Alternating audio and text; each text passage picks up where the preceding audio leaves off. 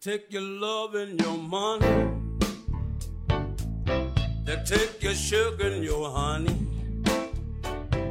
大家好，欢迎收听不拘一格。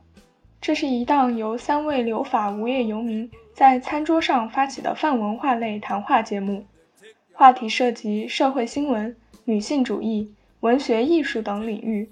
你将在这档节目里听到我们非常主观、任性，甚至的观点。我们不敢说这些年轻的想法多么有内涵和深度，但他们绝对真诚，绝对善良。希望此档节目能够给你提供一些不拘于非黑即白的视角，让你对这个世界多一份理解和宽容。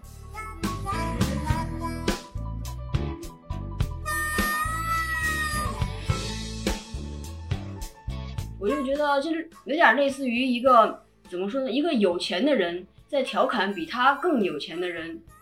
基于这一点，我觉得他确实抓住了社会上一个很大的问题，就是生产力和物资分配不均的问题。他可以为自由说话，为美说话，为爱情说话。他不，他不是为穷人说话的。富人或者是穷人，在他们眼里只是一个符号。这样说起来，其实是一种虚伪吗？优雅的虚伪。看个人理解吧。他是个无产阶级，因为他是学生，没有工作，所以他可以单独提出来说他是。怎么能够这样呢？他不高不可攀的点在于，我们可以尝试，但可能尝试一次。你的财富，还有你的社会地位，跟你的品行或者是你的行为举止，你的内在的一些气质没有直接的关系。不是，主要是如果富人阶级他都没有优待的话，谁还挣钱呀？现在的电视剧为什么大家越来越不喜欢看了？就是写的东西永远都是高富帅、白富美，好的阶级他们的人，他们心地都是善良的。有可能，有可能是这样的，是因为他背的是爱马仕的假包，然后进了 GUCCI 的店。对，还有那种公共厕所的那个纸也是啊，大妈一扯，滋的那个东西就咕噜咕噜的转。呃，我觉得只要这个艺术作品它提出了一个好的问题，它引发了大家的思考，那它就有存在的意义。亲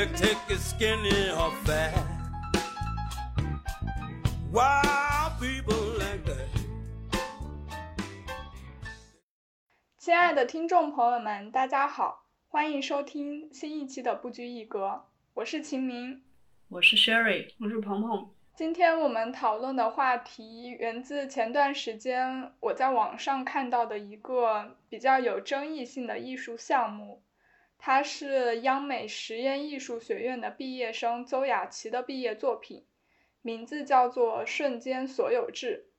这个实验艺术作品的内容简单概括一下，就是他通过假扮名媛蹭免费的社会资源的方式，在北京不花钱的度过了二十一天。为了使大家更好的了解这个项目，我先给大家读一下邹雅琪本人在他的微博上对这个作品做出的具体解释。在二零二一年五月一日至五月二十一日。我在北京城市里不花钱度过了二十一天，并且像名媛一样优雅。我把这个行为通过影像记录了下来。长久以来，我一直在思考，极少数人是否可以通过这个社会产生的某些过剩物资从容活下去。在我的经历中，这种免费的过剩物资的分配非常有趣，他们往往分配给看起来物资富足的人。免费睡觉的高级酒店大堂，免费洗澡的机场和酒店浴场，混入婚礼或自助餐偷吃，头等舱休息室，宜家样板房，快消品牌的退换货政策，拍卖会的点心美酒等等。那我就扮成这种物资富足的人，混入其中，让一切都合情合理，和这些过剩物资互利互惠。利用它们，蹭它们活下去。于是我完成了这美妙的二十一天，不花钱在北京过得像名媛一样。我在五月二十日独占了将近一亩地的高级酒店大堂，用来睡觉。我在五月十一日在宜家的样板间书房办公一天，拥有支配它们只是一瞬间，但是连续的瞬间就是永恒。我还可以拥有支配其他的剩余物资。这个理论下。至少我不过百年的短暂一生，在安定的社会上将永远拥有住所，瞬间的拥有和七十年的房屋产权，甚至历代会覆灭的王朝没有什么区别。以上就是他的作品阐述。我记得上次引起网友争议的一个艺术项目还是格语录的，你们还记得吗？嗯，还有一些印象，就是一个应该是广美吧，还是也是美术学院的学生，然后他名字叫葛雨露，他就把那条路，呃，那条呃路，他本来好像没有名字，把他自己的葛雨露把这个写上去了，哦，就把那条那个变成路牌用的他的名字，对吧？对对对，而且还被各种政府机关，然后百度地图啊一些比较权威的机构所收录在里面，然后 这件事情好像过了。很久之后才被人发现，这个是他的一个恶作剧，还是算是一个作品？他应该没想那么多，不，好像是也属于他的一个艺术作品。嗯，他本来就我看他有别的作品，还都挺有趣的。这个人，啊，也是中，也是央美的，也是实验艺术系的。对对对，实验艺术。包括了行为艺术之类的很多艺术形式，它不仅仅局限于任何一种形式，只要是你有自己想要传达的观点，或者是说你聚焦于某一个你感兴趣的问题，那你就可以通过各种各样的艺术媒介去实行你这个项目。然后邹雅琪的这个项目，它是在央美实验艺术的毕业展上被大家所关注到的吧。然后这个项目比较有争议的地方就在于它的道德边界感不是特别的强，所以会有一些网友对他的这个作品会进行一些道德批判。然后你们看到他的这个作品阐述的话，对他的作品有新的认识吗？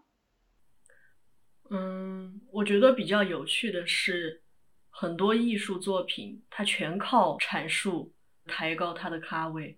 其实我觉得他他做的内容并没有那么的有艺术性，或者是带来多大的思考，反而是他的阐释阐述让这个作业变得有意义了一些。对，是我的话，我当初在这个报道出来的时候，我看到标题就刷过去了，因为我。误以为就是，呃，他是模仿名媛嘛，我就说，可能又是那种类似于，呃，那种把一堆女孩组团带到哪个酒店去拍照片的那种东西。我就，而且名媛的生活以免费的方式当名媛二十一天，还是以真名媛的方式生活二十一天，我都不怎么感兴趣。然后我就一刷就过去了。然后为了做这个节目呢，我仔仔细细的看了一下这篇报道。发现这个从艺术的角度来说的话是挺有趣的，他的东西很很本土化，嗯，说话还是比较委婉的。对，然后我想说的就是，这有点对于我来说，嗯，从艺术之外的一个普通人的视角去尝试理解这么一个作品的话，我我就觉得就是有点类似于一个怎么说呢，一个有钱的人在调侃比他更有钱的人。但他说着是为了那些嗯无家可归的人在说话，然而无家可归的人有受益吗？从这个东西里面，呃，我觉得没有。比如他所说的过剩物资，这个过剩物资是对于那些很有钱的人，他们能够享受到，但是没有必要享受到，对吧？但是他们如何处理这堆物资？你说这篇内容。会让他们有什么共鸣，让他们有什么思考吗？有可能这篇内容对我来讲，可能是加剧了阶层的割裂。就我觉得很血淋淋的，就是撕开了这个现实。而且我也不觉得，我内心深处啊，我不觉得作者这个邹亚琪，他其实是奔着呃为穷人着想，真正的在思考要怎么利用所谓的过剩物资。我并不觉得他是这样在想的。然后，并且我觉得这可能是一个想水一水，然后混过去毕业的一个作品。嗯，没想到能够博得大家这么大的热度。从艺术上面，我我不觉得它有多大的意义哈。我是先看到他的创作理念，然后再去了解他的这个作品，所以我当时对他的这个项目还是挺感兴趣的。至于你们两个为什么不喜欢他的这个项目，我觉得可能是因为和我有共同的感受，就是我觉得他本身的这个创作过程。和他的意图是割裂的，就是他的这个作品并没有很好的表现出他想要传递给大家的东西，反而是让我们感受到了一些其他的可能比较负面的东西。但是他的作品里提到的过剩物资，这个我可以解释一下，因为我有看他的一些采访，然后他说他想到这个过剩物资是因为。有一次，他妈妈让他去给他爸爸买生日的礼物，然后想要给他买一块名表，他当时就去了表店，结果一进店呢，店员就给他提供了一些点心，当时他就想到说，能在这家店买表的人一定是不缺这一点点心的。所以他会觉得这些物资属于过剩的物资，因为他们被分配给了已经非常富裕的人了。基于这一点，我觉得他确实抓住了社会上一个很大的问题，就是生产力和物资分配不均的问题。但是在作品里面，我感受到的可能更多的是他发现了很多社会规则的漏洞，就比如说因为机场的休息室核查不严，然后他可以溜进贵宾休息室，还有包括酒店也没有核实每个房间的房客，所以他可以靠谎报房间号溜进浴室。对吧？就是这一些，我觉得他这他通过这些方式获取到的物资属于偷来的物资，相当于，而并不是像他在作品里面所说的，他这二十一天活得像名媛一样优雅。而且他这些蹭来的物资是并不能够长期使用的，也就是说，一旦他的谎言被揭穿了，那他的这些。免费物资它就不能继续使用了，所以这些东西并不能够长期的去维持它的一个生存，或者说是他所关注的那一群人长期的生存。他还提到说，他想通过这个作品传达的一个理念就是阶级固化是暂时的，我们最终会走向共同富裕。这个是我完全没有在他的作品里面 get 到的。我反而是看到了很严重的阶层问题。对，嗯，如果我就想补充一点，就是我不是不喜欢他这个作品，而是我认为他这个作品作为一个艺术学生，他既有勇气又有想法，然后又有很有行动力，我很佩服他。我只是更单纯的认为，所有艺术作品都不是用来为穷人说话的。所有都不是这句话。对我认为，艺术作品、艺术品，它尤其是不是为穷穷人说话的一个媒介，它可以为自由说话，为美说话，为爱情说话。它不，它不是为穷人说话的。艺术品这个东西，它就是有钱的人之间之间的一个东西，一个玩意儿。他没有说这些免费的物资可以解决那些无家可归的人的生存问题。是，但是他他他只是提到说这些人可以利用。对，他说是那些无家可归的人可以利用，但是就这一点吧，单纯就这一点，我是认为没有一个艺术品是是可以用来为穷人说话的，这是我的基本观点。当然，你们可以觉得这我的观点有问题，嗯。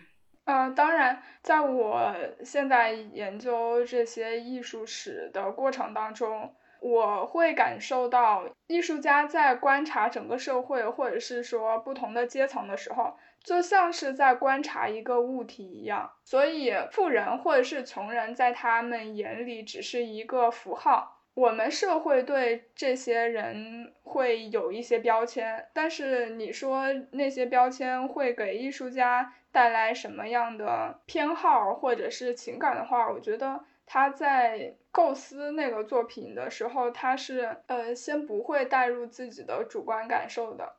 艺术家的创作不带个人感受的这个说法，我我是比较质疑。他不是科学家，不是社会学家，他艺术家的话，他不带个人感受的去观察东西的话，那就不叫创作了。这是一个作品，他一定是带着主观的感受去进行创作的。艺术家一定是富有自己的情感的。但你说的那个富人、穷人，在他眼中是都是一个符号，这个我赞同。对，我是觉得，但这个符号，比如说普世价值认为更富就是更好，可能对他们来说，这个符号就不一定好，或但是也不一定坏，这个是看他们个人的判断。我可能是会想的比较负面一点，就是说，打个比方哈，在对待穷人这个群体的时候，可能我们的道德观念说，我在创作这个作品的过程中是需要去同情他们，然后去呼吁大家关爱。我通过一些艺术手段，然后表达了这样子的一种情感，但可能我自己本身内心是没有这样子的想法的。就是说，艺术家他他是可以把自己和作品中想要传传达的东西就是分割开来的，因为我在他的这个作品当中感受到的就是这一点。这样说起来，其实是一种虚伪吗？优雅的虚伪。看个人理解吧。就比如说邹雅琪这个事情，她也并没有标榜说自己在为某一个阶层发声。他只是很客观的指出了社会中有这样的一个现象，所以我觉得他也算不上是虚伪吧。况且他在实践的过程中，他自己也说，更多的可能只是抱着一种觉得比较好玩的心态，或者是想去愚弄大众的一个心态。他更多的可能是想嘲讽整个社会吧。我还是觉得大家不要把他的这一个作品，他的这一件事情搞得太太捧杀了。就好像有有一有有一群人莫名其妙非常的捧神话那位南京市民一样，一位音乐人，一位歌手，我就会觉得本质上作为一个音乐人，他的曲子并不好听，非常一般。我觉得就事论事，这个邹雅琪的这个作业，我还是觉得并不美。并不具有艺术性，它甚至带有欺诈的性质，也算是欺骗了别人的好意，或者说是白拿了某一个阶层的东西。这其实就是我刚刚说的，他的作品并没有表达出他的创作意图，而且他可能有一些行为已经脱离了他最初的那个创作目的。对，但是我我是听到你后面讲的话，为什么我拿那个作曲家来举例？呃，不对，那个叫什么？那个音乐人来举例？因为我是觉得他的这个作品无非是一个毕业生的作业，大家还是过于的看好他的内容了。他可能做的内容还是没有很完善，只能说他提出了这个问题，但这个问题他是为谁提出的，由谁来解决，他都没有做好。由谁来解决？应该是那群拥有过剩物资的人来解决的。但是到现在为止，我是没有看到这一群人的发生的。那么这件事情它的意义就没有达成。但是正因为我们感受到了这种不公平，所以我们才会最先发现这个问题嘛。因为掌握大部分物资的人，他是。会对这种不公平的现象更加迟钝一些。另外，我刚刚想说，其实并没有捧杀他的作品，因为网上大部分人其实是在批判他的这个项目的。而且，你想，本身一个本科生的毕业作品，它其实也并不是一个什么很成熟的艺术家的项目，所以它肯定会存在很多设计上的问题的。但是我觉得不用从他的创作目的上就去否定他的这个作品，说他不够艺术，或者是说他没有什么艺术价值。我刚刚说到他的很多呃行为脱离了最初的创作目的嘛？你们会有这样子的感受吗？那如果像你说的，他一开始就是为了好玩的话，他玩到了呀。那他如果他的目的是我，我还是觉得他说什么过剩物资这种是太冠冕堂皇了。我是觉得可能就大学生就想玩一下，想到哎假扮一下名媛，看一下能能活多久。因为毕竟其实，在那种呃流量平台上面，还是有很多这样的 vlog 啊、短文之类的，说在大城市生活一百块钱能吃几天。他可能他就是相当于换了一个模式嘛，他但他还是在延续这样的内容。我自己最大的疑惑其实是有关名媛的，就是我觉得他这个作品里面名媛的设定很多余，抛开这个名媛的身份，他的很多行为也可以完成。对，所以他的名媛说出来只是一个噱头吗？有可能吧。名媛是不是这个就是故故事 FM 这个组给他定的那个标题啊？他自己本来就是不是是他自己说他好像多重身份对吧？嗯，在那个展上面，他的作品阐述就这样说的。然后后来他在他的微博上又发了一通解释，也有强调这个，因为网上很多人质疑他的那个假名媛的身份，可能就觉得他。他本身是个真名媛，然后他还特地强调说他自己也是无产阶级，然后名媛是他假扮的。他其实没有想要弱化这个设定。我是挺挺扯的，他是个无产阶级，他家是无产阶级吗？他是个无产阶级，因为他是学生，没有工作，所以他可以单独提出来说他是，怎么能够这样呢？呃，我觉得在这里讨论他家背景什么的没有什么意义。我是觉得有意义的。这个作品为什么能够完成？如果是我们普通人，我们有这样的胆识去做这样的事情吗？我是不可能假扮名媛的，因为我没有去过拍卖会，我没有去过头等舱，所以我不知道里面的人他们的行为举动是怎样的。那我怎么假扮呢？我还是觉得他是基于他生活当中自己已有的一些经验。所以他能够完成他这样的作品。他假扮的方式就是他买了一个假的爱马仕的包嘛，然后还有就是买了一个假的貂皮大衣，还有一些假的珠宝什么的。我的看法和你们有点不一样，因为我觉得恰恰他不是真的名媛，所以他对富人阶级的生活是处于他自己的想象中的。他觉得我坐头等舱，或者是我去高档酒店。还有我能去拍卖会，这就是有钱人的生活，但其实并不是的，因为拍卖会还有头等舱，呃，那种高档酒店这一个层面的消费并不是那么高不可攀的。它不高不可攀的点在于，我们可以尝试，但可能尝试一次，对于我们来讲不是一个普遍的活动，所以我们就没有那么熟知啊。它的那个头等舱的。机票是他一开始找了一个咖啡店的老板娘，然后用工作换来的一张一百九十块钱的头等舱机票。我不知道去哪了，然后这机票这么便宜啊？为什么要这么做？也说了，他是不花钱，然后去做名媛。那么他拿到这张机票也务必是不花钱拿到的呀，所以他用他的工作去换来的一张。他给那个咖啡店打了三天工嘛？嗯，对啊，对啊，这就是我想说的，他并没有像他作品里面所说的，他靠假扮名媛去换取的这些资源，比如说他一开始的这张头等舱机票，他是靠工作他的劳动换来的，这个跟以物换物没有什么区别，老实讲，所以这个是让我很费解的一点。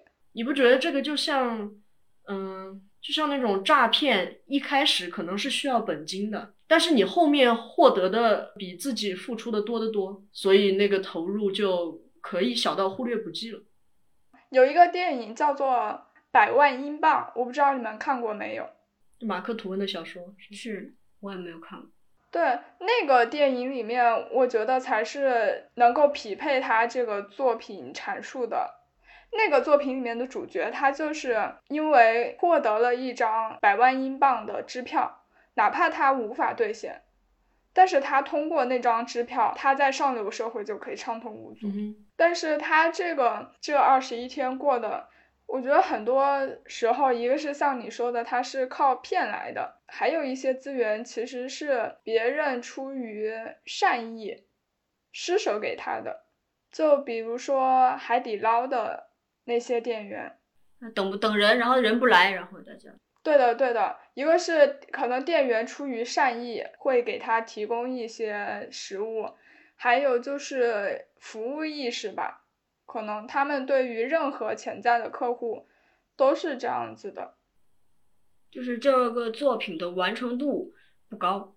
我倒是觉得完成度这这一点，我觉得很可以理解，尤其是他在这个整个过程中所得到的那些意外收获，这整整个一些让他自己都意想不到的，而且他也说了自己甚至是有一些后悔的时刻，就是包括那个保安什么要追求他什么的。他内心产生的一些波动，我觉得这些才让他作为艺术家的生命丰富了起来。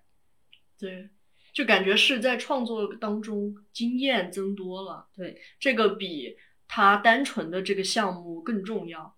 我觉得他单纯的这个项目欺诈意味太浓了。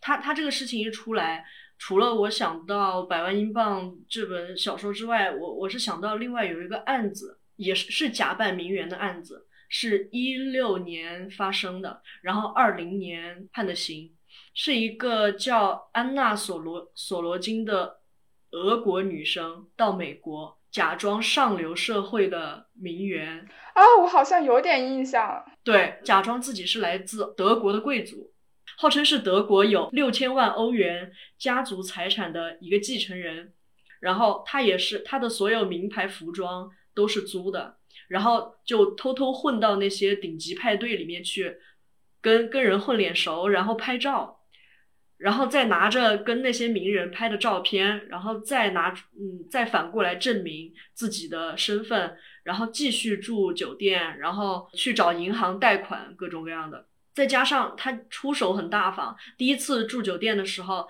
叫那个趴车小弟去给他趴车，直接就给了。一百美元的小费，就给那个门童，所以那个门童就觉得他确实是，然后就让他住进去了，反正之类的嘛。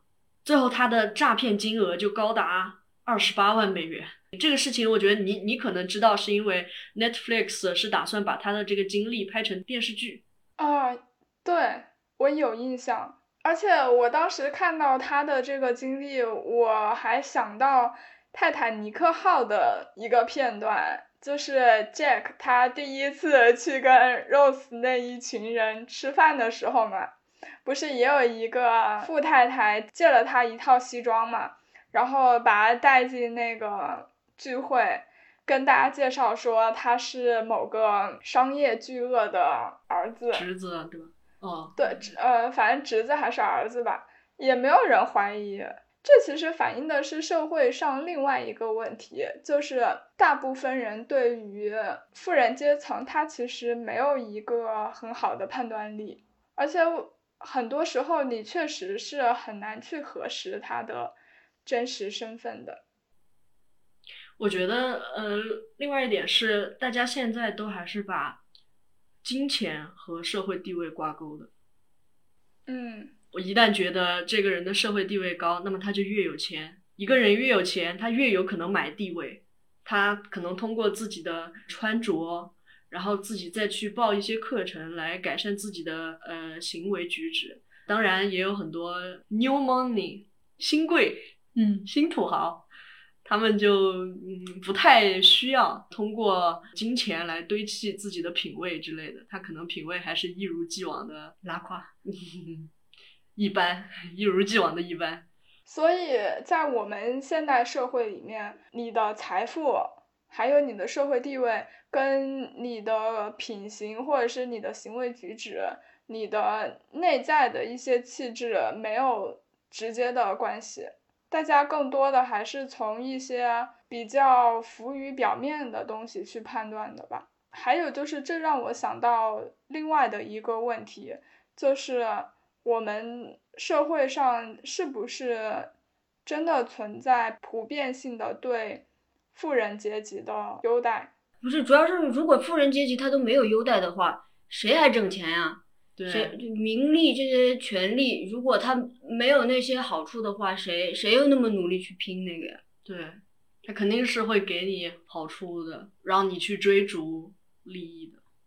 我是会觉得有一些服务，它也不是在优待富人阶层，而是去优待任何可以接触到这个阶层的可能性。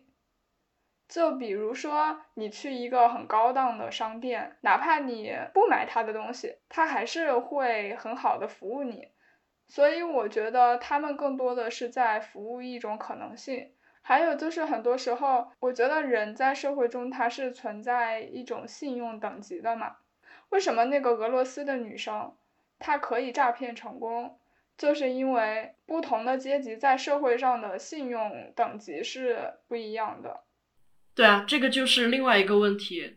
另外一个问题就是，我觉得现代社会人们喜欢拿身份和品质挂钩，就好像呃，尤其是现在的影视剧，我之前看看到一个一个女性编剧，她说现在的电视剧为什么大家越来越不喜欢看了，就是写的东西永远都是高富帅、白富美，好的阶级他们的人，他们心地都是善良的，结果可能这个人很穷。所以他滋生出来的想法反而能够去实施一些犯罪，影视作品的导向也不好。另外一方面，可能也反映了我们现实社会确实也是这样的一个趋势。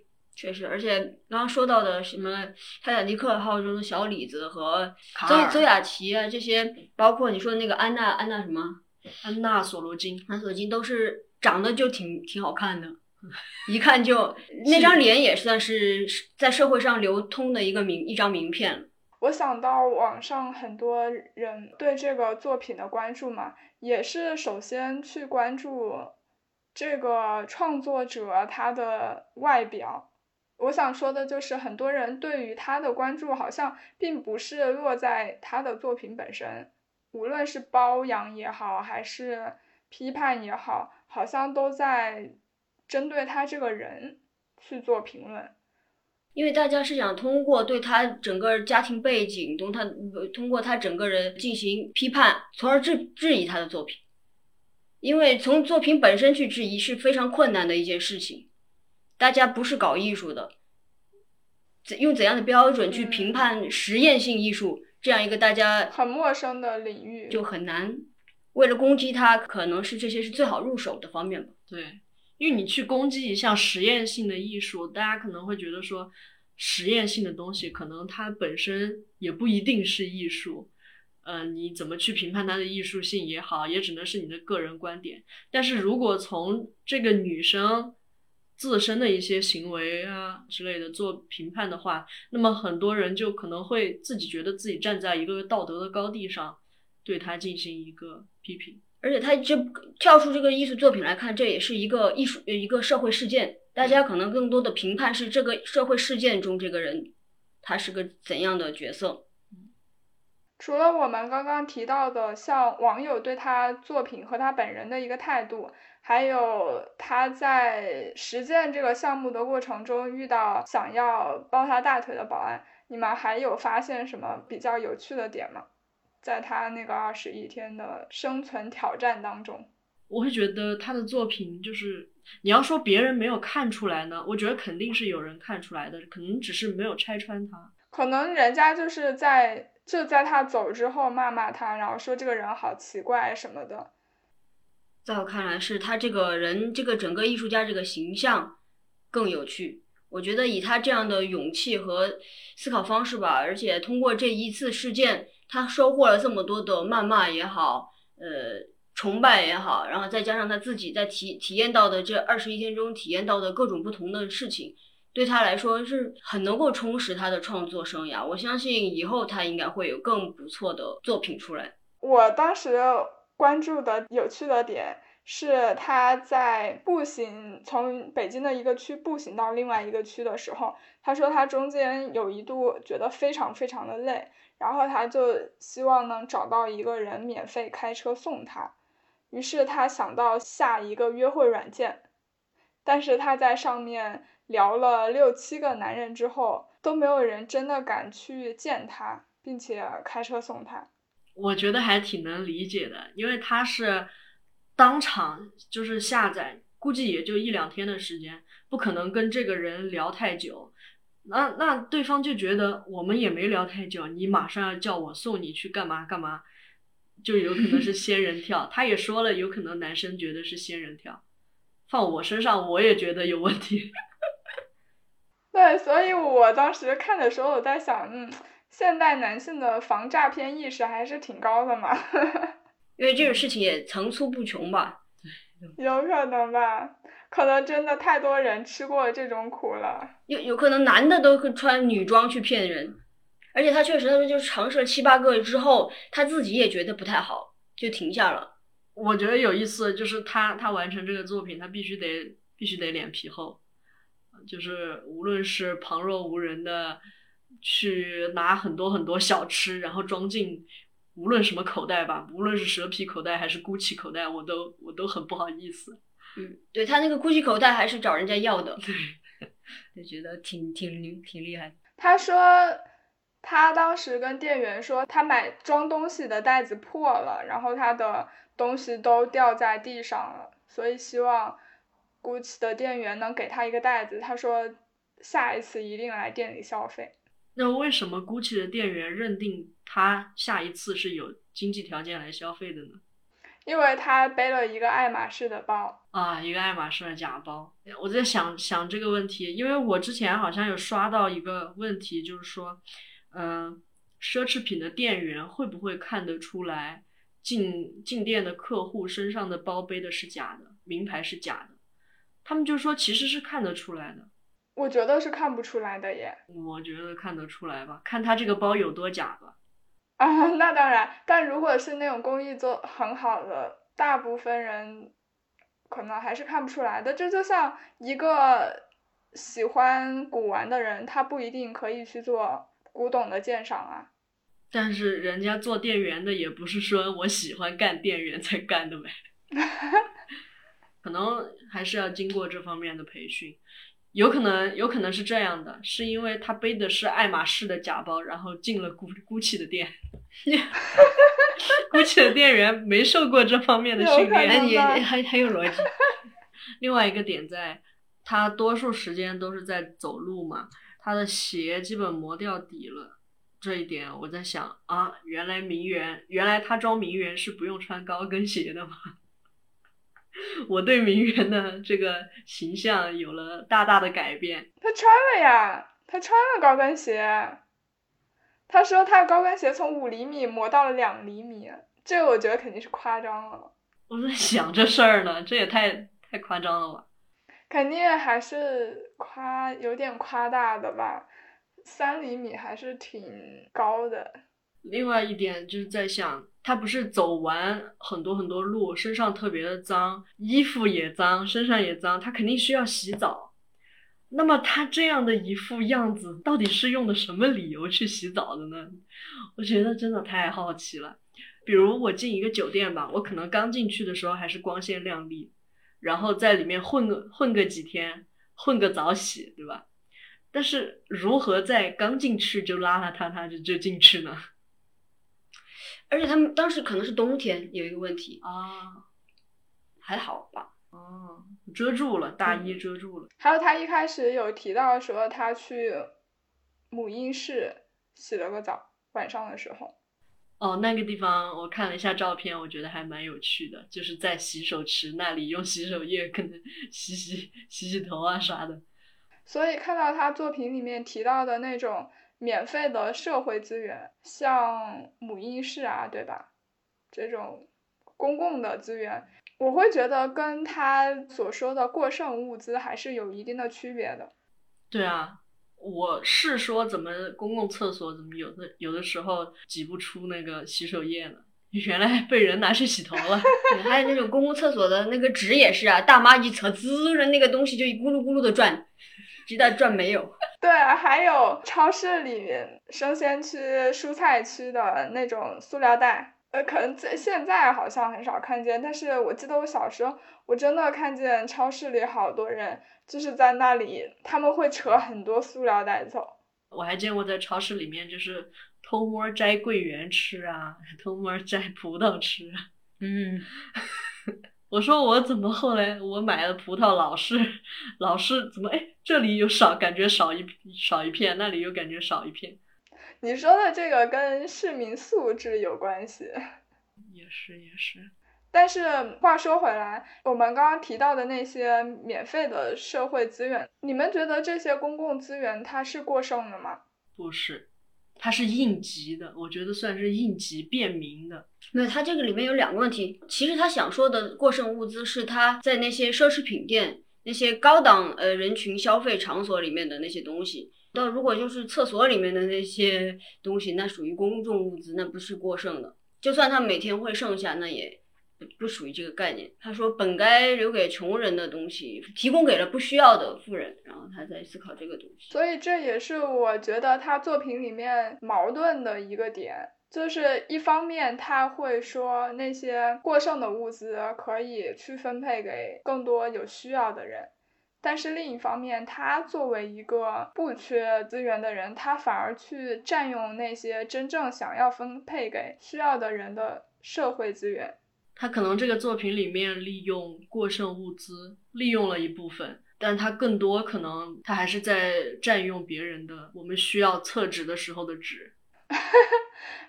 最主要是那种母婴室的资源。因为本身在国内母婴室也没有那么普及，对还在哺乳期的女性都一直在呼唤说需要更多的母婴室嘛。他如果占用了这些资源的话，其实是这是不太好的。对，而且我觉得就是他的这个作品出来能供人借鉴的地方，也只是去占用这些普通人的资源。我分析可能是因为他自己的能力，他没有办法一直靠那些过剩的物资去完成他这二十一天的生存，所以他后面只能去占用那些社会公共资源了。我另外一个觉得有趣的点是，他去拍卖会试戴首饰的时候拍的两张照片，让我觉得，像我看到这张照片，我会觉得真的很像真名媛。他拿着一个很这么贵的镯子，然后很有底气的拿着。那像我们，我我可能拿着就有点怕摔碎了，因为我确实赔不起。我看这个镯子和他那个几块钱的那个手戒指，好像我看不出来有什么品质上的差异。所以就是说，我们很多人都没有办法去分辨嘛。真正要买这些东西的人，他肯定是知道的。像我有一些朋友，他对这种宝石类的东西分辨得很清楚。所以我就觉得，那他去做这样的事情，然后手上戴一堆假的首饰，除了胆子大之外，他哎，他可可以有另外一个说法，他是说这个是买的设计师款，然后没有必要是用的真的珠宝。你看施华洛奇用的又是多好的珠宝呢？也不是什么，也不是什么多好的东西。另一方面，可能是他运气好吧。我还是觉得有可能那个工作人员其实是可能发现了什么，只是他没有说出来。所以还是运气好呀，哪怕他被发现了，但是一路上都没有人去戳穿他，这也属于运气的一种嘛，对吧？对啊，他自己是有这个胆子去拿一个非常贵重的物品，他也不怕脆，我就觉得很牛。他肯定是一个很有眼界的人，对，很有胆识，我觉得。当你抱着一种心态，就是如果我被当场拆穿了，我可以说我是在进行我的一个艺术项目。那你其实就在做这些事情的时候，你就不会有很心虚的感觉了，因为你有退路嘛。但是我觉得，如果抱着这样的退路去做这么一个艺术品的话，这个是可以的吗？我我不知道。这里就要提到一个人了，玛丽娜·阿布拉莫维奇，行为艺术之母。我在他的自传里面，我小小的看过一段。他是那个什么 Rhythm Zero 那个项目的创作者吗？对对，因为我相信这一类艺术家，就像这个嗯，周雅琪她自己也本身说她自己是个怪小孩儿，就那个行为艺术之母一样的。她小时候吧，她就是看到那个洗衣机，呃，她就很好奇里面的呃怎么运作的，她就会把头把洗衣机开着，把头伸进去。就是他家里面的保姆要没有发现的话，他当时就说他都快死了。而且他他爸爸是将军吧，有头衔的那种。有军衔，然后在枕头底下会放枪，他就邀请他小时候请请一个玩伴过来玩那个俄罗斯轮盘赌一样的，就真的开枪。然后也是凑巧吧，当然也有可能他有夸张，他爸爸还是谁进来了，看到他们在玩枪，然后他就就立马夺过枪，然后朝天上开了一下，然后整个家里嘛，然后就被炸出了一个窟窿，然后那他才知道真的这个枪的威力是那么的大。就是这一类人，他就是有勇气用自己的身体，用自己所有的行为去践行这些一般人不敢尝试的事情，他就是非常的胆大妄为吧。所以像这样的艺术在呃实践创作的过程当中，创作者们是是可以抱着这样的心情吗？就是说我可以随时向人揭穿说我在我在做什么，你们不用担心。我是觉得他们是有那样的一个底气在的，他们在实践的过程中不用去有过多的顾虑，就像你知道我做这件事情不会遇到什么危险。那你可能更容易去放手去做。那所以，我可以这样理解吗？他在做这样的事情的时候，他的重点在假扮名媛，他的重点不在普通人假扮名媛，所以他不需要带入普通人的心情去做，对，他只需要带入一个名媛的心情去做是就好。的，嗯，做到的人都是赫赫有名的欺诈师，比如比如安娜索罗金。呃，我之前也有看到网友评论说这个项目没有什么艺术价值，就只是因为单纯的脸皮厚而已，也会有人是这样子认为的。但是我嗯、呃像这种比较极端的方式去表现他自己的艺术，会不会还是存在一个道德底线的呢？那都是在这种道德那叫什么边缘上来回试探。他也有想过，对吧？他会会会不会被警察抓起来？好像是最后几天了吧？他那个时候在高档酒店的餐厅吃早饭，他不是偷偷的拿了很多东西嘛？他那个行为本身可以算得上是一种偷窃了呀。所以我当时也在想，这种实验艺术它的道德底线到底在哪里呢？我觉得有的人，有的人就会认为你做艺术不需要什么底线。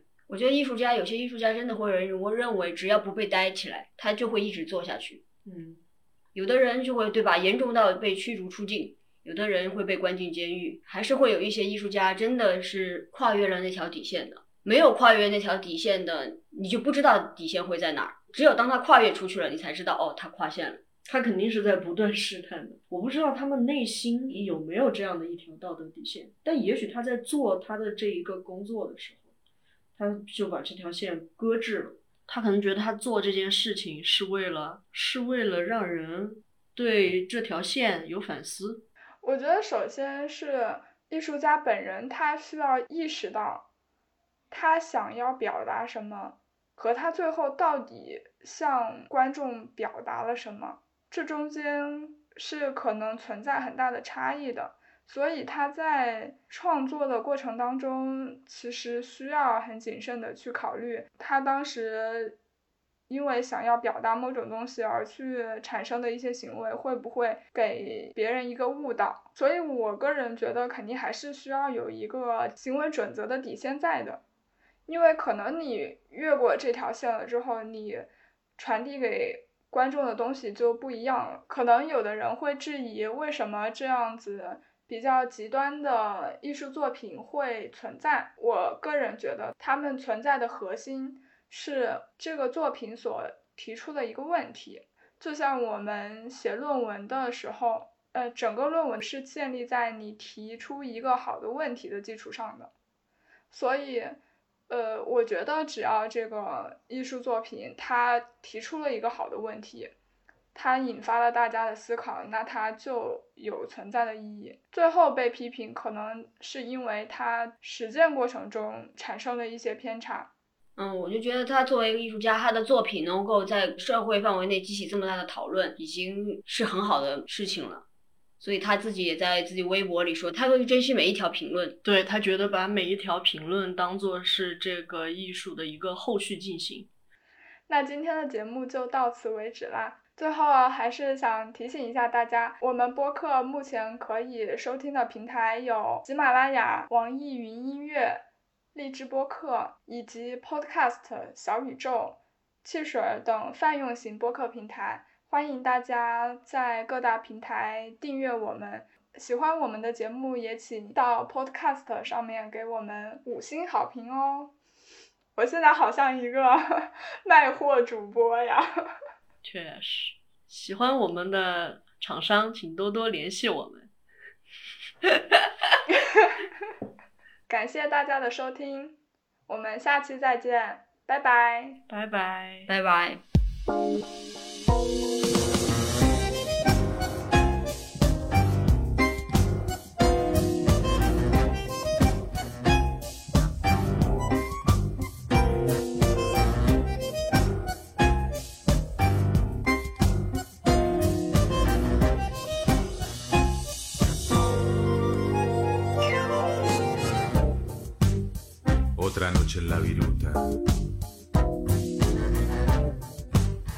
Voy buscándome el destino en una boca, otro vino y otra copa. Un metro cuadrado de universo en el medio de la pista. Pista. Entre giros, sacadas, derrotas, conquistas. Sueño el sueño milonguero y voy gastando mi albedrío. Y tu cuerpo que era ajeno se hace por un rato mío.